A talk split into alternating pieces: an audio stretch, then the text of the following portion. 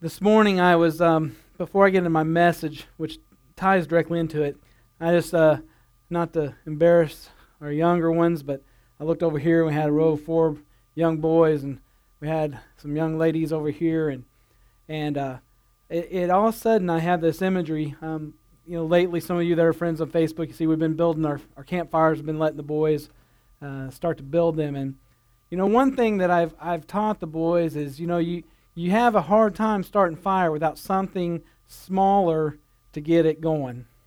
That kindling, something something that may be dry and seem like it's useless and that you you know what can that do? But you you start without that, and those other logs are, are not going to catch. But you get that small little bit in there. You know, it's other the other thing that's interesting that ties in our messages the other thing is, is you know, if a fire is still going strong, and and you know, I've taught the boys you can't just leave it going and going in the house. You know, we rake back the leaves, we put the rocks around, all the things that you know a, a good campfire builder should do for safety. But in the end, if it's still going strong, uh, your best way to extinguish that is to first spread those logs out, get them away from each other, so they'll die out quicker. And it's interesting that you get them close together and packed together, and the and the heat from each other will fuel that fire even more and grow. And so we're talking about community and talking about a, a group that gets together. And you know, um, I, with that last message being spread out for three weeks, I kind of got caught like probably any minister does with, with just getting the job done. While I'm passionate about it, while it's impacting me, um, I actually am very thankful for this last week where I was taken offline for a little bit because it really gave me time to sit and reflect um, on a lot of things myself.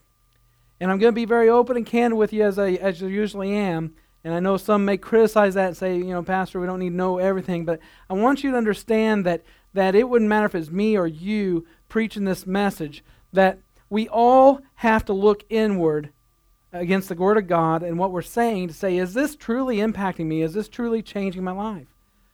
And I've been talking to, to Jennifer about how easy it is for the, the, electronic devices. I keep harping on this, but whatever it may be, just understand that it's easiest for me to reference that because that's the thing I'm seeing in my life now.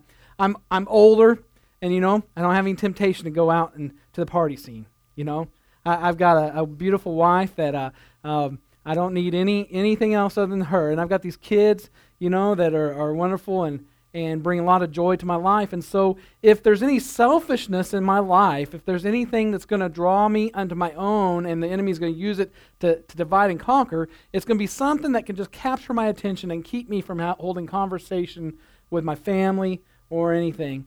And uh, someone had posted a, where an artist had taken many still shots of, of people, couples, and other people around where they had their cell phones originally, but he's take, removed them from the picture. So you see these people. So you see a couple in bed and both of them facing away from each other with their hands, like as if they got rigor mortis, you know, out there. You've got others where there's groups of ladies standing there that could be in conversation. They're looking down. And I don't want to chase rabbits today because I just wanted you to understand that this is beginning to really impact me because everything that I'm studying reading, and again, this is messages that I've, I've borrowed. Um, you know, I've told you from the front, uh, this message of Brian Jarrett ha- has preached uh, to his congregation uh, but many other pastors have preached the same thing. And churches that are, are growing healthily are having to look at this of how do we become a community and not just a crowd? How does the church become a church and not just a crowd? But today we're continuing on with a little different part of this uh, series called Better Together. Over the last three weeks, we launched the very challenging conversation about these relationships these relationships that shine a spotlight on our God given need for each other. And today I want to continue that conversation as we continue that series better together. But 11 years ago, in 2004, in Saddleback Church, Lake Forest, California, they launched a campaign called 40 Days of Community. And it started a relationship revolution that the ripples of that, the effects of that, that one initiative that that, that pastor started at Saddleback Church 11 years ago is still being felt today that people can still tie back to the great things God is doing amongst them, still ties back to that focus on that 40 days of community. And I want us to learn from them, and my prayer is that over the next few weeks, we have the same type of relationship revolution at New Song Church really not just in New Song Church, but I've had visions of us getting together with other churches, even if we have to start with just worship service, because doctrinally we have some of those little hairs we want to split.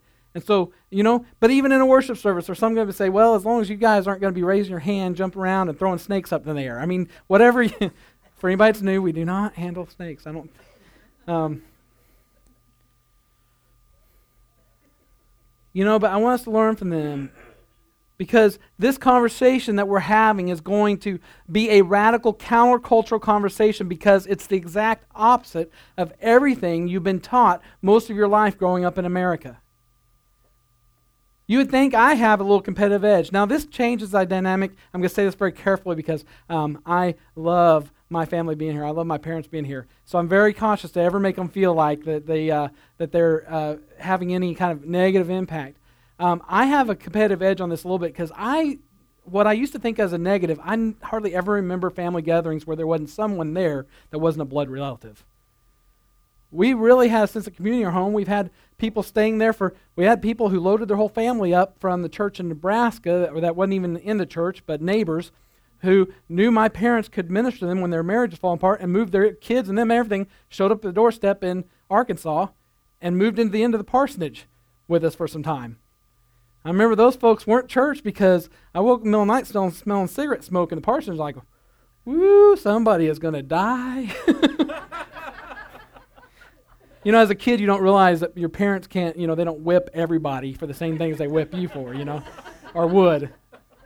Um, but this is for most people, this is the act, exact opposite of everything you've been taught most of your life growing up in America. And, and I keep wanting to jump off my notes here for a minute and explain to you what's going on in my heart that I, I will explain more of this at the end, but I need this too. I am so convinced that what we're talking about right now, what we're getting at, if you will really let this saturate, independent of how good of a preacher or speaker I am, if you'll take the content and you'll really start to apply this and think through this, dwell on it through the week, if you'll let this soak in, it will revolutionize your, the way you do church and the way you see Scripture. Not just here. If God picks you up and moves you across the street to the Baptist church over there or down the street, wherever, this is going to impact you greatly in your walk with the Lord and the body of Christ.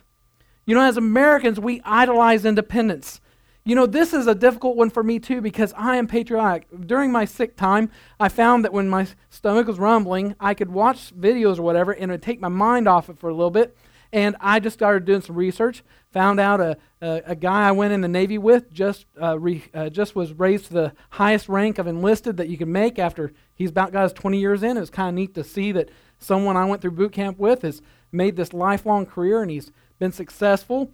Um, but in that, I started looking through, uh, you know, other patriotic things, and I'm patriotic. But let me tell you something: our society and our state of, of being in this country is so sickened right now. It's so unhealthy. It's so dysfunctional that we can be proud of what our country stood for at one time. But we need to wake up and realize that while we're trying to defend, think we're defending freedoms, we're defending what the country stands for, we need to drop that ball for a minute and say, listen, we've got a spiritual war going on here. And we need to th- concentrate on the w- lost souls, not over a, constitution that was created by men who, yes, might have been believers and who stood for something good. But let me tell you something, it's not going to replace the Word of God. You know, we're fighting over them removing the Ten Commandments. I get that, and don't get me wrong here. I'm not, you know, I I'm have the same thing. I want to post the same things or tell those people the same things. You, you're pulling God out of school. I believe that that's wrong, and they're gonna they're suffering consequences. But let me tell you something. It don't make any difference. Put the Ten Commandments up in front of people who are gonna who are uh, blatantly disobeying and don't even believe in God anyway. You know, we even preach that that Jesus didn't come to abolish the law but fulfill it, and that we have grace, and that's the old covenant. So why are we why are we fighting so hard on some of these fronts instead of building relationships with people that will truly let them see Christ in us and that will change their life so that they're the ones standing with us saying, "We want the 10 commandments." You see, we just we've got our energies and our focus uh, a little bit different. And so now we're creating this war where I'm seeing this debate going on between unbelievers and believers. And now the unbelievers, and I'm calling them that because there's some who are going to say they're believers and they they aren't but they're becoming ministers. They're starting churches. And why is that? Well, if nobody's going to show me the right way to do it, I'm going to get my own way, uh, my own idea of how to do it, and I'll just start my own thing. But as Americans, we idolize independence. We have the Declaration of Independence, and we have our iPods, we have our iPhones, iTunes, and we're all about the I in independence. We are a nation proud enough to say we worked our way to the top. And when we get there, we sing, we sing that Frank Sinatra American classic, I did it my way, right? It's all about pride, and it's all about us and I and what I accomplished and what my forefathers accomplished. But we have to be very careful because I've been doing a little study, and, and while I have been excited about what uh, Rabbi Jonathan Cahn. we talked about him, what he's put out there. But let me tell you something. There's some few things I differ with on, on him that I'm beginning to discover that while we may, uh, you know, Israel is as God's chosen people, we have to be very careful because when Israel is directly disobeying God, you have to be careful when you align, align yourself sometimes with people who are in direct disobedience to God. That's a very touchy subject. I'm not going to go there today. I'm still in study and prayer about uh, quite a few things, but I just want us to, to think cautiously about the, the battles we pick when we don't even have relationships going in the right direction within the first mile around us. I mean, we love the Lone Ranger. I loved the Lone Ranger when I was a kid, right? That was a superhero you could be, right? Because that's just a cowboy with a mask on, right? Riding around with a six shooter doing some good. But even the Lone Ranger had Tonto. He didn't do it on his own. We have bought into a myth that says happiness is independence. If I have relational independence, if I have financial independence, independence in every area of my life, if I won't let anyone close to me and I'm totally self sufficient, I'll be happy. But in a nation that is driven by that mantra, suicide continues to rise. There has to be some unfulfilling lie in the message of independence. And as we look at that lie in the message of independence, we step into the, the, one of the many radical messages of the Bible. God says in the scriptures that the key to happiness is not independence, but interdependence. Not independence, but interdependence. We need each other. We belong to each other. We need relational community in our lives. God wired us to go through life not as solitary individuals, but in meaningful relationships with other people and community. And God promises that if we'll do life His way, then we'll never uh, fall into that same epidemic we're seeing in the human race right now called loneliness. The Bible says in Romans chapter 12, since we are all one body in Christ, we belong to each other, and each of us need all the others. That's saying that we we can't do it on our own. We weren't intended to, and we're not going to be able to do it on our own. We may fool ourselves and think that we are accomplishing great things on our own, but in the end, there's going to be something missing that will deconstruct anything we set up for ourselves. You look at the, the husband who, who has the career that he's just chasing the, the, the greater and greater positions. And he puts so much focus in that, and he's trying to do it on his own, and he's forgetting that his family is the support group at home that's keeping his life together. And he does that until the point that the relationships are so severed that things come apart at home. When God created he simultaneously created in us a need for him and a need for each other. And in the scripture, community is not optional. Now, you may feel like it is. You may be one of those that say, you know, I'm a pretty self sufficient person. You know, uh, I, I don't really need other people for most of the things in my life. And that may work okay for you for a while. It may even be a little more convenient for you on some occasions of your life, but it, you need to listen. You will never, ever be all that God has intended you to be without other people linking arms together with you on this journey. Never, ever will you be able to do it without linking together with other people. And today I want us to look at the why behind the why we need each other. This is the better together journey, and I want us to look at why God designed life better together. Why certain things are designed by God to be better together. And there are five. I'm not sure if we'll be able to dig into all of them as deeply as the first few uh, today, but I will give you all five by the end of the day. Um, but the first one Here's one of the main reasons God designed life to be better together I need others to walk with me.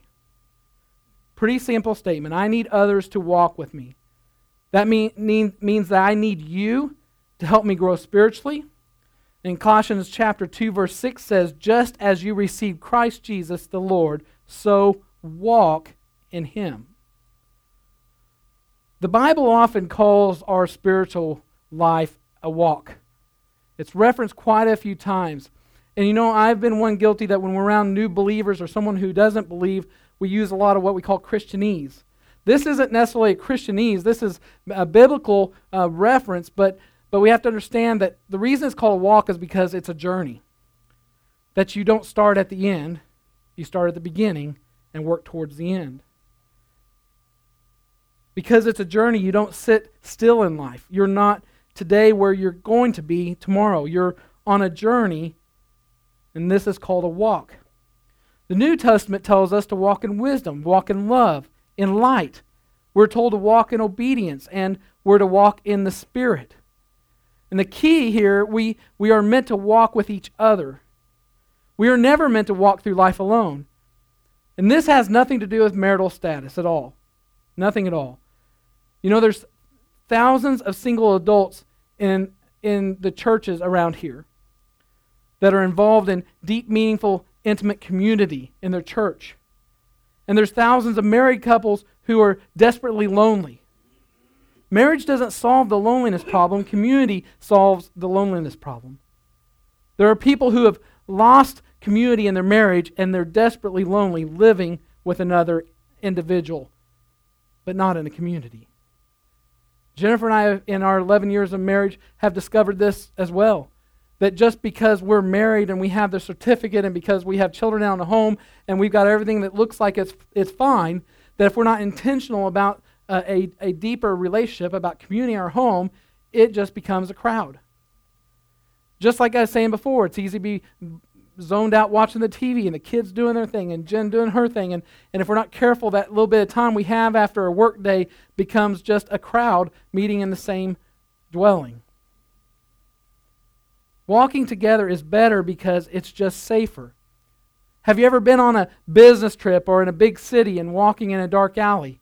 You feel better when you're not alone. I've given this illustration before, but uh, I remember when Jennifer and I uh, won a fitness contest. We were able to go on a seven day cruise, but our plane that was supposed to take off from Fayetteville never got off the ground because it broke down, and they weren't real organized, and we ended up missing uh, and not getting there in time to meet our boat that was leaving from Miami, Florida.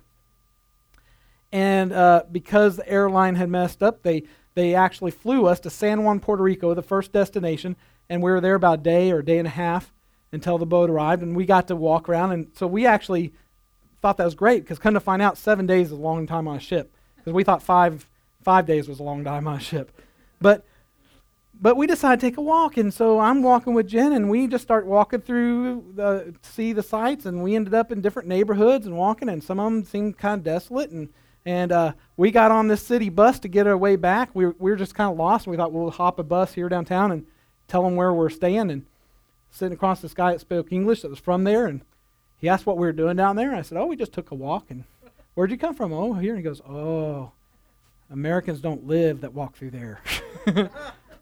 you know, had we known where we were walking, I'm sure that um, Jennifer would probably have found comfort that she was with me. Um, although I don't know what I was going to do, but but you get the picture. Is that we we feel uh, safer when we're in numbers. You know, I, I have been on, on some hunting trips. Uh, I grew up in, in, Nebraska. My dad and I going uh, pheasant hunting. And when I was shorter than these guys, you know, they have snow drifts up higher than my head, and I had to walk behind my dad to find my way. And boy, if he ever turned too quick, and I'm standing there and thinking I can't see anybody, all of a sudden a little bit scary because I'm thinking there's people with guns out here, and there's animals, and I'm, I'm alone. So I always wanted to stay close to my dad. When you walk with other people, it's supportive. It keeps you from giving up. You have energy to keep going when you would have given up if you were alone. It's proven reality that those who discipline themselves to get in shape, to change their diet, to have a dramatic lifestyle change, are significantly more successful when they attempt that lifestyle change as a part of a group of people because we draw strength from relationship. There are, there's an old African proverb that says, When you run alone, you run fast, but when you run together, you run far. I'd almost change it, say, when you run alone at night, you run very fast.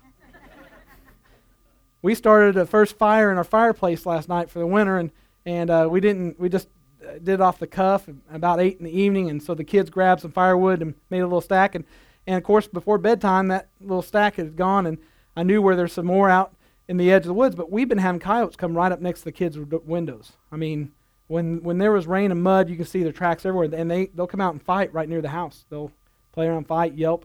And so, you know, I'm looking for the beady eyes as I'm picking up that. And I had flip flops on, and it's kind of rocky, but I took the chance on the I took the chance on the broken ankle to run quick with that log. Um, so, you know, about this time of year, those that live uh, in this part of the U.S. start noticing geese flying south for winter. And I've I used this analogy earlier in, in some of the earlier messages uh, last few weeks, but the geese fly in the V formation. As we talked about, the reason they do that is because as they flap their wings, it creates uh, an uplift. And so as you go back, the ones behind that are expending less energy. And eventually, that lead one will fall to the back and they'll, they'll keep that chain going so that they can go further together. They, they can fly thousands of miles in that formation when they couldn't have gone near as far if they had tried to attempt it alone. Jennifer and I this morning happened to be, because of this message, we were um, driving and saw two geese by themselves and thought, that's odd, where's the rest of the group? But the, they apparently must have fallen out uh, too tired. But this is the reality of life. You're going to turn, you're going to burn out if you try to do it without any meaningful, intimate relationships. And let me tell you, I've been there. When I worked at Walmart, I'm telling you, I got so tired and burnt out. And if I could have gone back and, and had this message in front of me and really absorbed it and known, then I would have spent some intentional time getting my family with other church families more often and starting to build a community because I would have found a lot of relief in just having those relationships. But I didn't equate it then. I don't have time for people because I'm so busy. That's the problem. I'm tired and worn out because I'm so busy. And sometimes we need to realize the, the antidote for the problem it, it's a cycle where we need to just we need to stop being so busy. Boys.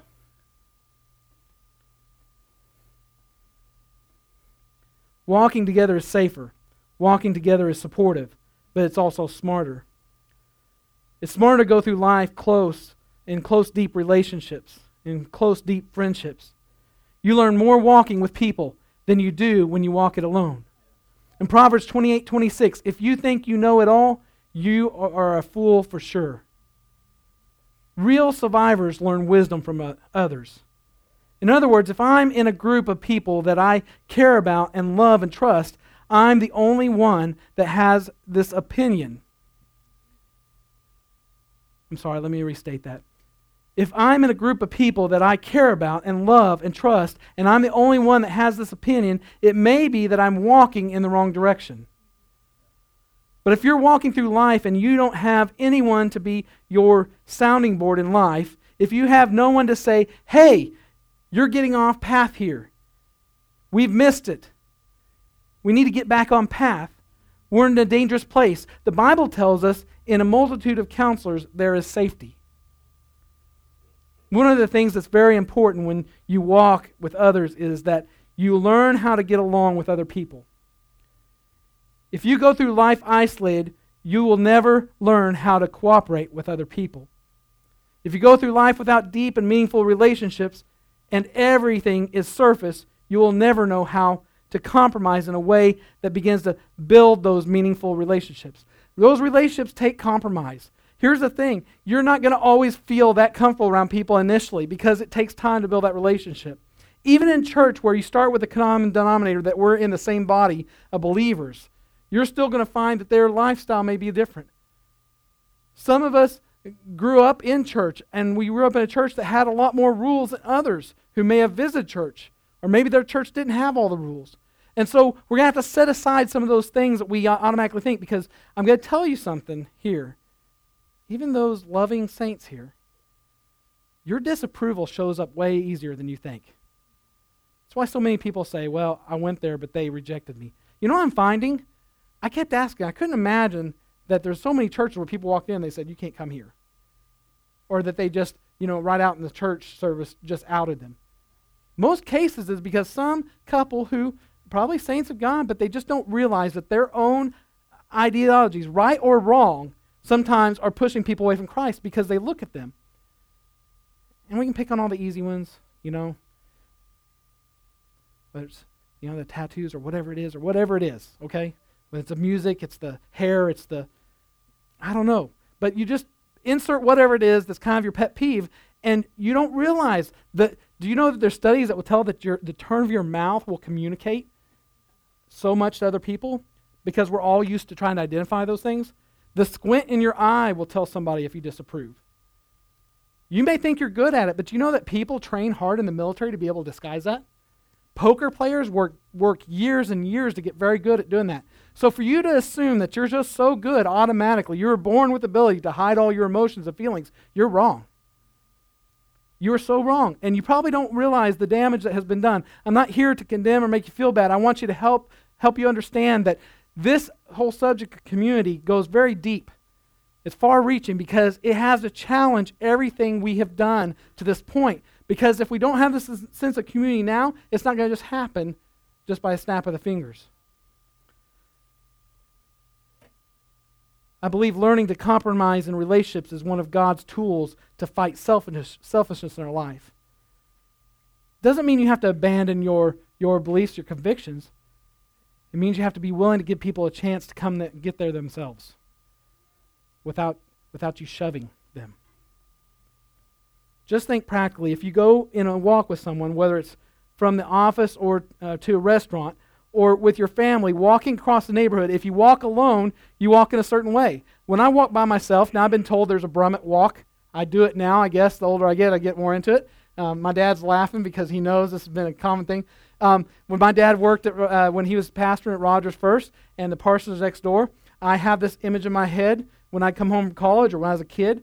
Uh, I could see dad going back and forth. And I do the same thing, so I'm not picking him, but we tend to be deep in thought when we walk you know? And because of that, because I, I take that time uh, as much as I'm, uh, I think that's what my dad was doing, my, uh, my brother, anybody else in our family is, uh, you know, think deeply. And, and those times when you're walking, you do. Well, I can be with my wife and kids somewhere. And of course, Lily's legs are a lot shorter than mine. And if I'm not careful, I'm walking, and all of a sudden I'm like, oh, where's my family? And then I feel guilty because I've just like left them behind. See, we all have a different stride, we all have a different pace, and that's the same way in life. We take things at different paces, we take things at different steps. We have to remember, and that same concept happens in our relationships with those we'll encounter believers, new believers, unbelievers, whoever it is. Be very careful you're not trying to walk off and leave them or just push them off in the opposite direction. The Bible says in Genesis 2:18 it's not good for man to be alone. Out of all the beauty and perfection God created in the Garden of Eden, all that there was for food and shelter and everything that the man needed, of all those things, it's loneliness that was not good for man. It's not good for man to be alone. And I believe God to this day still hates loneliness. So, what's his antidote to the human epidemic of loneliness? He created two groups. One is your physical family, and the other is your spiritual family. Because God, in his wisdom, when sin uh, when sin entered, he, he knows, hey, sometimes our, phys- our, our family, our close family, is going to fail us. But we need our spiritual family to be there to pick up. The physical family, the one you grew up in, the spiritual family, the one you, you've been a part of to take the journey of, of the Christian walk, and this family will go on through eternity. But the physical one, the, the family eventually moves apart and sadly on this earth begins to die. The older you get, your siblings, your parents, those that you love begin to die. And you find yourself looking at what kind of investment did I make in relationships beyond that because that family will begin to die. The spiritual God's church is going to last forever and ever, but the physical family, when, when functioning properly, it awes the ability to deal with loneliness. But greater than the physical family is the body of Christ, my family, the church. Hebrews 10:25 says, "Let us not give up the habit of meeting together. Instead, let's encourage each other." And notice the meaning of the early church gathering together was a habit. What, is it, what do they say it takes to form a habit? At least 30 days? 21 days or so? Well, seeing how we only meet twice a week, guess how many times you have to make it in a row to church to make it a habit? But we're not just talking about what we're doing here. He's saying you've been created for community. And I want to make sure you're in the habit of doing that, of meeting together, because in doing that, it encourages one another. Who here doesn't need encouragement? This week, can you think of a time that you could just use some encouragement? This verse, it's not talking about what we're doing here right now. And this is where this has challenged my when my mindset. When I got in this message, I'm like, hey, wait, bro, Pastor Brian, I've been preaching before that that verse means that we're supposed to be at the church every time. That's what this means. Well, it's not negating that, but that's not where community happens. We can't do it in this kind of setting. Now, at one time, the smaller churches and country churches, it was a little bit different. But at, at the point churches are growing now because of mobility, it's not always the setting where community can happen. This is not community like it's supposed to be. This has the greater tendency to just become a crowd. It's very easy to come in, get your donut, get your coffee, uh, say hi, uh, or say how are you, which just means I see you, and then come sit down, have service, go out, and get back with your family, and then it's not till Wednesday night again till we see each other for a few minutes. You know, we can come in here and hide. We can become anonymous. It's hard for us in this environment to encourage each other like we should. It's hard for us to carry on a meaningful conversation as we should. And it can only be done in a smaller group of people. You can be in a crowd and be tremendously lonely. I've had a conversation with someone recently that, you know, I let them in on the fact that uh, as pastor, sometimes I get really lonely. I wasn't before I was pastor. It was a really um, ironic deal for me. And this isn't oh woe is me. Let me just explain something to you because this principle is far reaching. It doesn't it doesn't stop at a certain level in the church. Now, as unspiritual this is going to sound, you know, I'm still guy's guy. I still have likes and things I like to do. And you know, I find that 99.9% of my time now I'm talking about spiritual things with folks. Well, because I'm a spiritual being and that's great, but you got to understand if you if if you don't ever have any time where you're just kind of let down a little bit, because most time it's heavy topics. And I've told somebody, man, I just sometimes wish somebody would just say, hey, let's go over this car show and just walk around and look at things, you know? Hey, let's just go over and do, you know, and same thing with you. I'm sure I'm saying this, and some of you are saying, you know, I'd like that too. I'd like someone say, hey, let's just, you know, when we get to church, it's like, okay, what outreach are we doing? What's this? And that's important stuff. But to become a community, we have to become part of each other's lives. And that means it's also the stuff that is always not that's not always so spiritual. You know? Talking about, you know, what kind of food you feed your kids and how, you know, what kind of recipes and all that. That always come across real spiritual, ladies, but but it's still building community. It's still getting together and sharing life together. I remember my first days in Arkansas. I was just halfway through sixth grade when we moved here. And I had a little friend in Nebraska named Derek, and Derek lived a couple houses down from me. And while Derek's parents weren't believers when we moved there, um, I played every day with Derek. In the summertime, it was out building forts, you know, out of sticks and stuff. In the wintertime, it was going to the snow piles and digging tunnels and building forts there. And I, I had a close friend. We moved to Arkansas. I got very lonely. And I ran away from home because of it. Didn't know that, did you? I know mom and dad remember it very well. because I got the bright idea. I had one friend because he had no other friends in school. So we, we were an alliance. His name was Matt Flower. And Matt was a heavier set kid, and, and, and people picked on him because of that. And so I, I was so discouraged I didn't have any close friends that, um, in fact, I was getting picked on at school. And in the first few months, I think there's fights and stuff, kids trying to pick on me. And so long story short is, is that I got the idea I'm running away from home. My parents decided to move here. I didn't like this place. I'm going to go somewhere else. So I told Matt, uh, I'm going to come to your house for afternoon. We're going to go see a movie at theater, and then I'm off to who knows where. Now, I don't know. I might have made this up, but I think my parents told me I was the only one of the four kids that they worried about if I ran away from home, they needed to look for me. They said Jim, Jim would be back by supper time. Is he in here?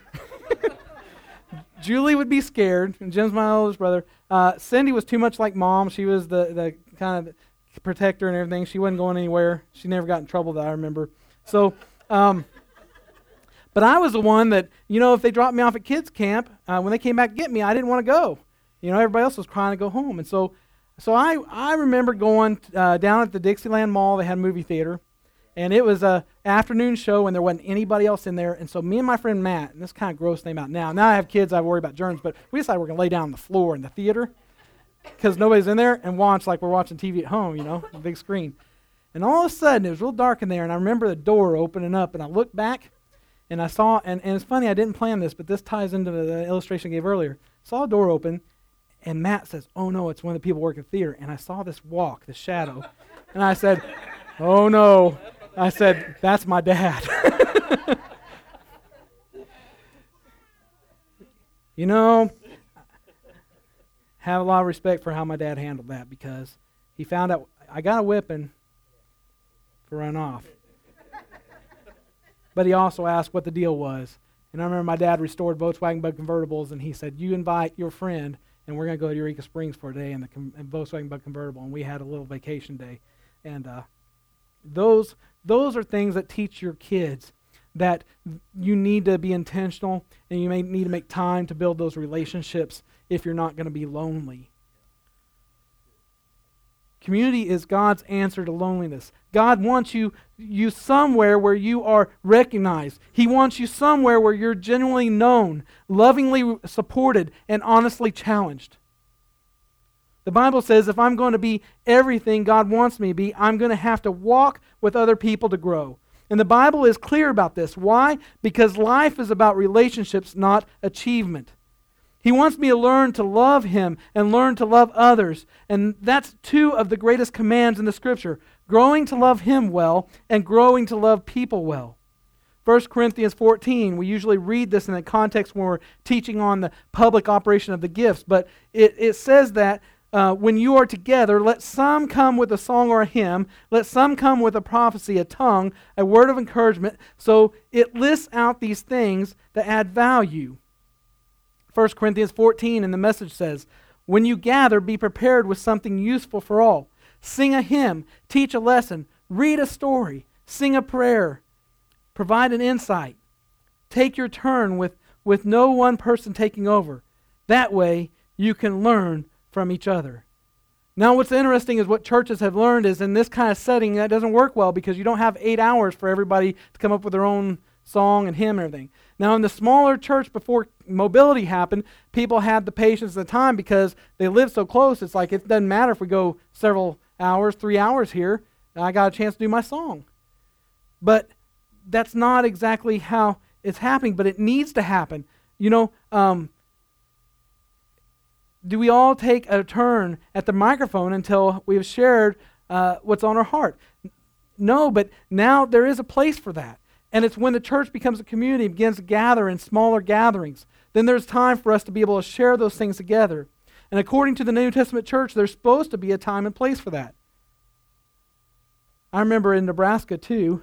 Hopefully, I'm not getting uh, stories mixed up here, but I remember when we came to that church, um, uh, my dad told there's a lady who liked to take the microphone from the pastor and, and uh, take her own little time. And now, I, am probably going to get in trouble. Please don't quit coming, Dad. But because um, he's been half my illustrations today. But but you know what's funny is when you have a pastor that grew up as pretty hardcore farm boy, you know, and so there's a m- mental toughness there that some pastors may not come automatically equipped with that has to grow. And and uh, she didn't get away with that too long. Uh, I think there is something to the effect of uh, if you take the microphone from me again, I'll set you down personally or something. Um, and you have to grow as a pastor. You know, someone like me has to get to that point where you, you can say that and get away with it. But, but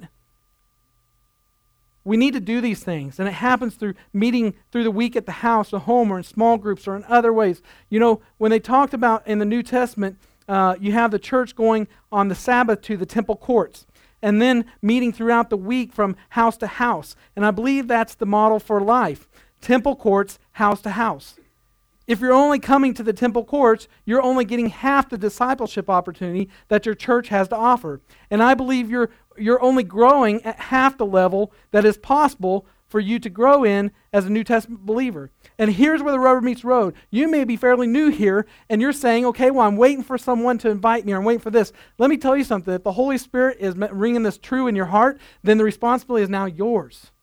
Because that person who's been sitting in the pew for years and years and years may have grown stale, and you're never going to get them to do that. Someone else is going to have to be the small kindling that gets put under the old bumpy log that has to get them ignited. Amen? Why not be part of it? Why not be the revolutionary? You came into this place looking for a place to connect and grow and all that. Then get busy about what you were intended to do. Go to work. Like they say in Tombstone, jerk that smoke wagon and go to work, right? Be their huckleberry. Come on, get to it. Some of you that haven't seen Tombstone, that's a good movie. Um, but that's why God wants in your life this community. Why? Because Ephesians 4 says this As each part does its work, it helps other parts grow. So Christ's body is healthy, growing, and full of love. That's why God wants in your life. That's why He wants all of us to be healthy, growing, and full of love. The only way you can do this is to walk this life with other people who are trying to attempt the same things, to grow in Christ and grow in love. You can't learn without being in community, not in a crowd. You, you learn better and be in community. I, I think about times I saw uh, Jim Blankenship, who's been doing our, our studies on, on men's Bible study. He, he rarely posts anything I see anyway from his class, but he showed that his students had all showed up early and had basically recapped the, the semester on the board and it impressed him. And, and I, I put on there that's an indication of students who not only love their professor but highly value their course. Because I remember that in Bible school, you know, I could walk into class that I didn't wasn't really engaged, I didn't find valuable, and um, I remember coming in there and I could sit a whole semester. I could sit a whole semester and just attend. But then I'd find that one that really sparked an interest, and all of a sudden I start talking with others, and we meet to study afterwards because we wanted to do well. We wanted to make the professor proud, and we came together as a community for the common purpose of learning. The Bible says, 1 Peter 4 9, Open your homes to each other without complaining. So, what's your complaint? My house is dirty? Well, clean it up. That's an easy fix. My home isn't big enough. Well, if three or four of you can gather around a coffee table, or if it's a, a DVD, uh, a Bible study or something, uh, around a TV, you know, Scripture says that God, the God who created the universe, will come and make his presence known when two or three of us are gathered together in the same environment. I would do it, but I don't like my neighbors. Well, don't invite your neighbors then. I mean, start and invite the ones you like and get them in, in that environment. Get in that environment, and soon you're going to grow, and God's going to put love in your heart to invite neighbors you don't like. But start with the ones you like. Anything. I'm desperate here because I, I'm telling you, when I, I heard these messages, I'm like, wow, it just grabbed me. It challenged me personally. And I, just like a movie screen, I began to see what God was telling me for New Song is that we've got to move in the same direction. He's not, he, this isn't something designed just for one church. This is for his church, the body of Christ. It's why solitary confinement, as I've mentioned before, is the worst punishment to man because God made us to need relationships. He wired us that way. And that's why people join all kinds of crazy causes just because they want to belong to something. Our best defense against ISIS is to get this and get it good. Pastor, how am I going to ever meet ISIS? It's one person at a time. You know what? One time, uh, well, actually, for a long time, the, the, the Muslim population, their idea to be able to wipe out Christianity is just have more children than them. Eventually, we will outpopulate them. That's why young men and women are, are at risk socially and wind up jumping into gangs. It's not because they be, believe in the ide- ideology of a gang, it's because they found someone that will treat them like family when the, when the one they, they have at home is dysfunctional or whatever they've tried in life has, has failed them. Then they look for another group that will accept them and they can join whatever it is that they're joining. Most of them don't know all that's going on when they join. They just join to be a part of that community. Because they had the God given need met with the wrong crowd. Their entire life went in the wrong direction. That's why so many people jump into those extreme terrorist ideologies. Because there's a need to belong in their heart. They bought into the lie just because they had need to belong to something. It's a God given need to belong. And here we are at, as the church of Lord Jesus Christ. We have the greatest message, the greatest story of grace, the greatest story of hope, the greatest story of eternity, the greatest story in the world, and somehow we have to let people know that it is the most compassionate, grace filled way in the world to belong to anything. And yet, with the greatest message in the world, the church has the hardest time making people feel like they belong. I believe if Christians would stop being jerks, putting fishes in their windows, and then flipping people the bird in traffic when they cut them off, we would do. We would end up having to to end up putting a bar on the door of the church to keep people from rushing in too quick and getting hurt. If we stopped, if we stopped being jerks and just started being the community and not just a crowd, we have the greatest message of hope, a message that says you can have a relationship with God the God of eternity. We're going to have to finish this next week. But I just I'll quickly just give you the little preview that um, the next top the next part of this that we'll cover is we need people to work with us. Um, we also, besides needing people to work with us, we need people to watch out uh, for us through life. And then the fourth and fifth one that we will cover is I need others to wait with me and weep with me I need others to witness with me. We need each other. Ken, if you'll come to the keyboard.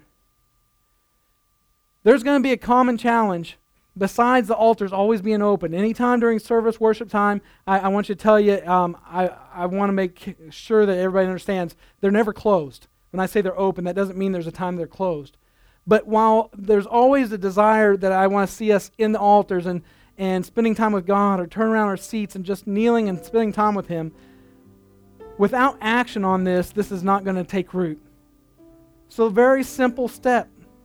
Right now, we aren't formed up ready to do a small group setting on a regular basis in homes. Doesn't mean you can't start one. If you want to, say, Pastor, if you'll get me some material, I'll, I'll be glad to start one in my home. Awesome. Be a little bit of training time, we can do that. But you can start with just simply before you leave the building each time, set a time and a place with someone in the church that we will get together. We will fellowship. Some of you men, you may have a, a Saturday free or something like that, and you just want to get together with men. I know uh, Brother Dave is out working on his place. He's redoing a home out there, and uh, hopefully Dave's okay with me throwing out there. But you get with him and go out and, and work a little together and, and fellowship. And there's so many things that you could just jump in and you could begin to build that community together. So don't leave. Make it a habit. If you'll do it for the next 21 services, you'll have had 21 encounters with people and that community will begin to grow. You understand? It's that simple. Every service, commitment, one time. We're just going to meet. Hey, some of us maybe don't have the, uh, you know, our timing is a little different, and you have to tell someone, hey, I've got, I've got 30 minutes today, and that other person needs to be honor that and say, look, I'll be glad to just get together, even if it's 30 minutes. Start somewhere. The neighbors you don't like, wait till God works on you. Your house is dirty, do it at a coffee shop, do it somewhere. All right? Let's bow our heads. Dear Heavenly Father, I thank you, Lord, for this time of learning and, and fellowship and worship. God, I just pray right now that you take this word from, uh, from your heart, Lord, and, and bury it into ours. Lord, like that kindling, let it, let it be placed in there and begin to and burn, Lord, that we might ignite others, Lord, to a sense of community. Right now, I just want you to just take a minute of prayer. If you want to come to the altar, that's fine. We, if we dismiss, you'll be able to stay uh, as long as you want. But just take a moment and have a conversation with the Lord. Let, let Him speak to your heart. I pray that we'll all take this time and just uh, for the rest of the day, we'll reflect. But again, take that opportunity uh, before you leave to at least have that conversation with someone. And let's maybe you can't set a date today. I I'm really I'm wanting us to start with anything we can. Just be intentional and just be honest with yourself. Don't don't set yourself up to to fail on that. But uh, love y'all. Have a wonderful Sunday. Look forward to seeing you Wednesday at 6:30 for another great time together.